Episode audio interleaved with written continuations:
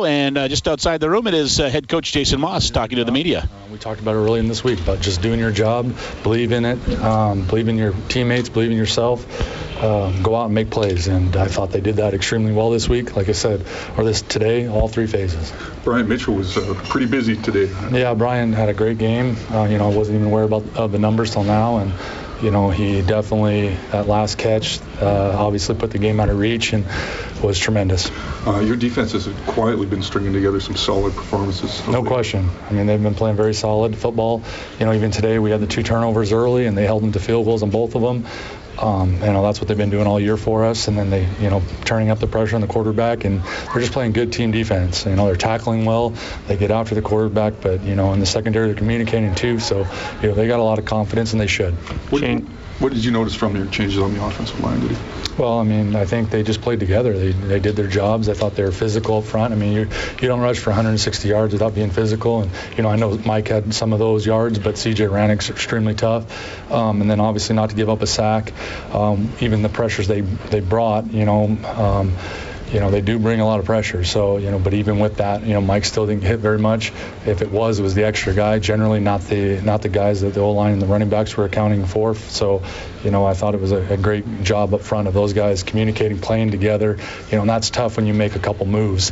But for them to be professional in a short week, for Matt to go back to right guard, I played it all year, and Tommy to go in for the first game in 13 or 14, says a lot about what they've been doing and how much they believe in what we are doing. Earlier in the week, you said you just wanted your group to feel a win again. What do you think feeling that win does for this group moving forward? You never take it for granted, I don't think. But I can tell you this, looking at the guys in that locker room right now and how excited they are, and the good feeling it comes from winning. When you don't win for a while and people are doubting you, and you're not playing up to your abilities, I think it starts to distract you. And I could tell that the guys needed a little pep talk this week. They got it. They moved on. They were ready to go today. And obviously all the sacrificing we've done up to this point, feel like it paid off this moment, and then they get to feel good again. And, I think it's going to be a lot easier to go back to work this week having that feeling.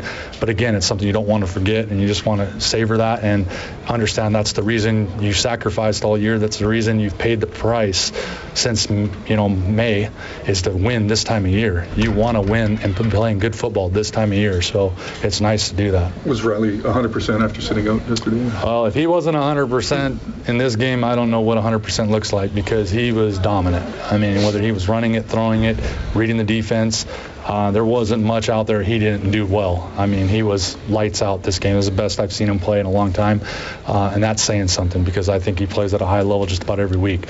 But tonight he was dominant, and it was awesome to see it. I know he got help with the O-line, help with the running backs, help with the receivers, but he played to his ability and then some tonight. 70-some rushing yards too, most of that in the first half. Yeah, no, like I said, he was possessed today. He knew how important this game was for our team, and I think it's sometimes when you're not 100%, you kind of forget about all the things that have been happening to us, and you just concentrate on doing your job, and maybe it's just that focus. When you're basically, when you feel the way he felt 2 days ago, and now you feel like you can play a football game. I think, like I said, you just forget about what's been happening to us over the last 5 weeks, and now it's just, hey, I got to focus on one job, doing my job, and I think that's what he did tonight. Jason, are you guys paying attention to the out-of-town scoreboards today? I saw Winnipeg won, and we'll watch the game tonight just because I'm a fan of the CFL and know that BC is the opponent we're playing next, so obviously it's going to be critical that we watch that game anyways. But we need to take care of business. If we went out, we know what's going to happen. So that's all we're concerned with, BC. Yeah, because you control your destiny if you went out. Absolutely, that's the job. That's our jobs now, and that's all we need to focus on. As good as this win feels, we need to go into the BC place and get a win. And I think that's going to be. You're going to see a very full focused football team this week, because we need it. Thanks, Carlos. Locker room's open.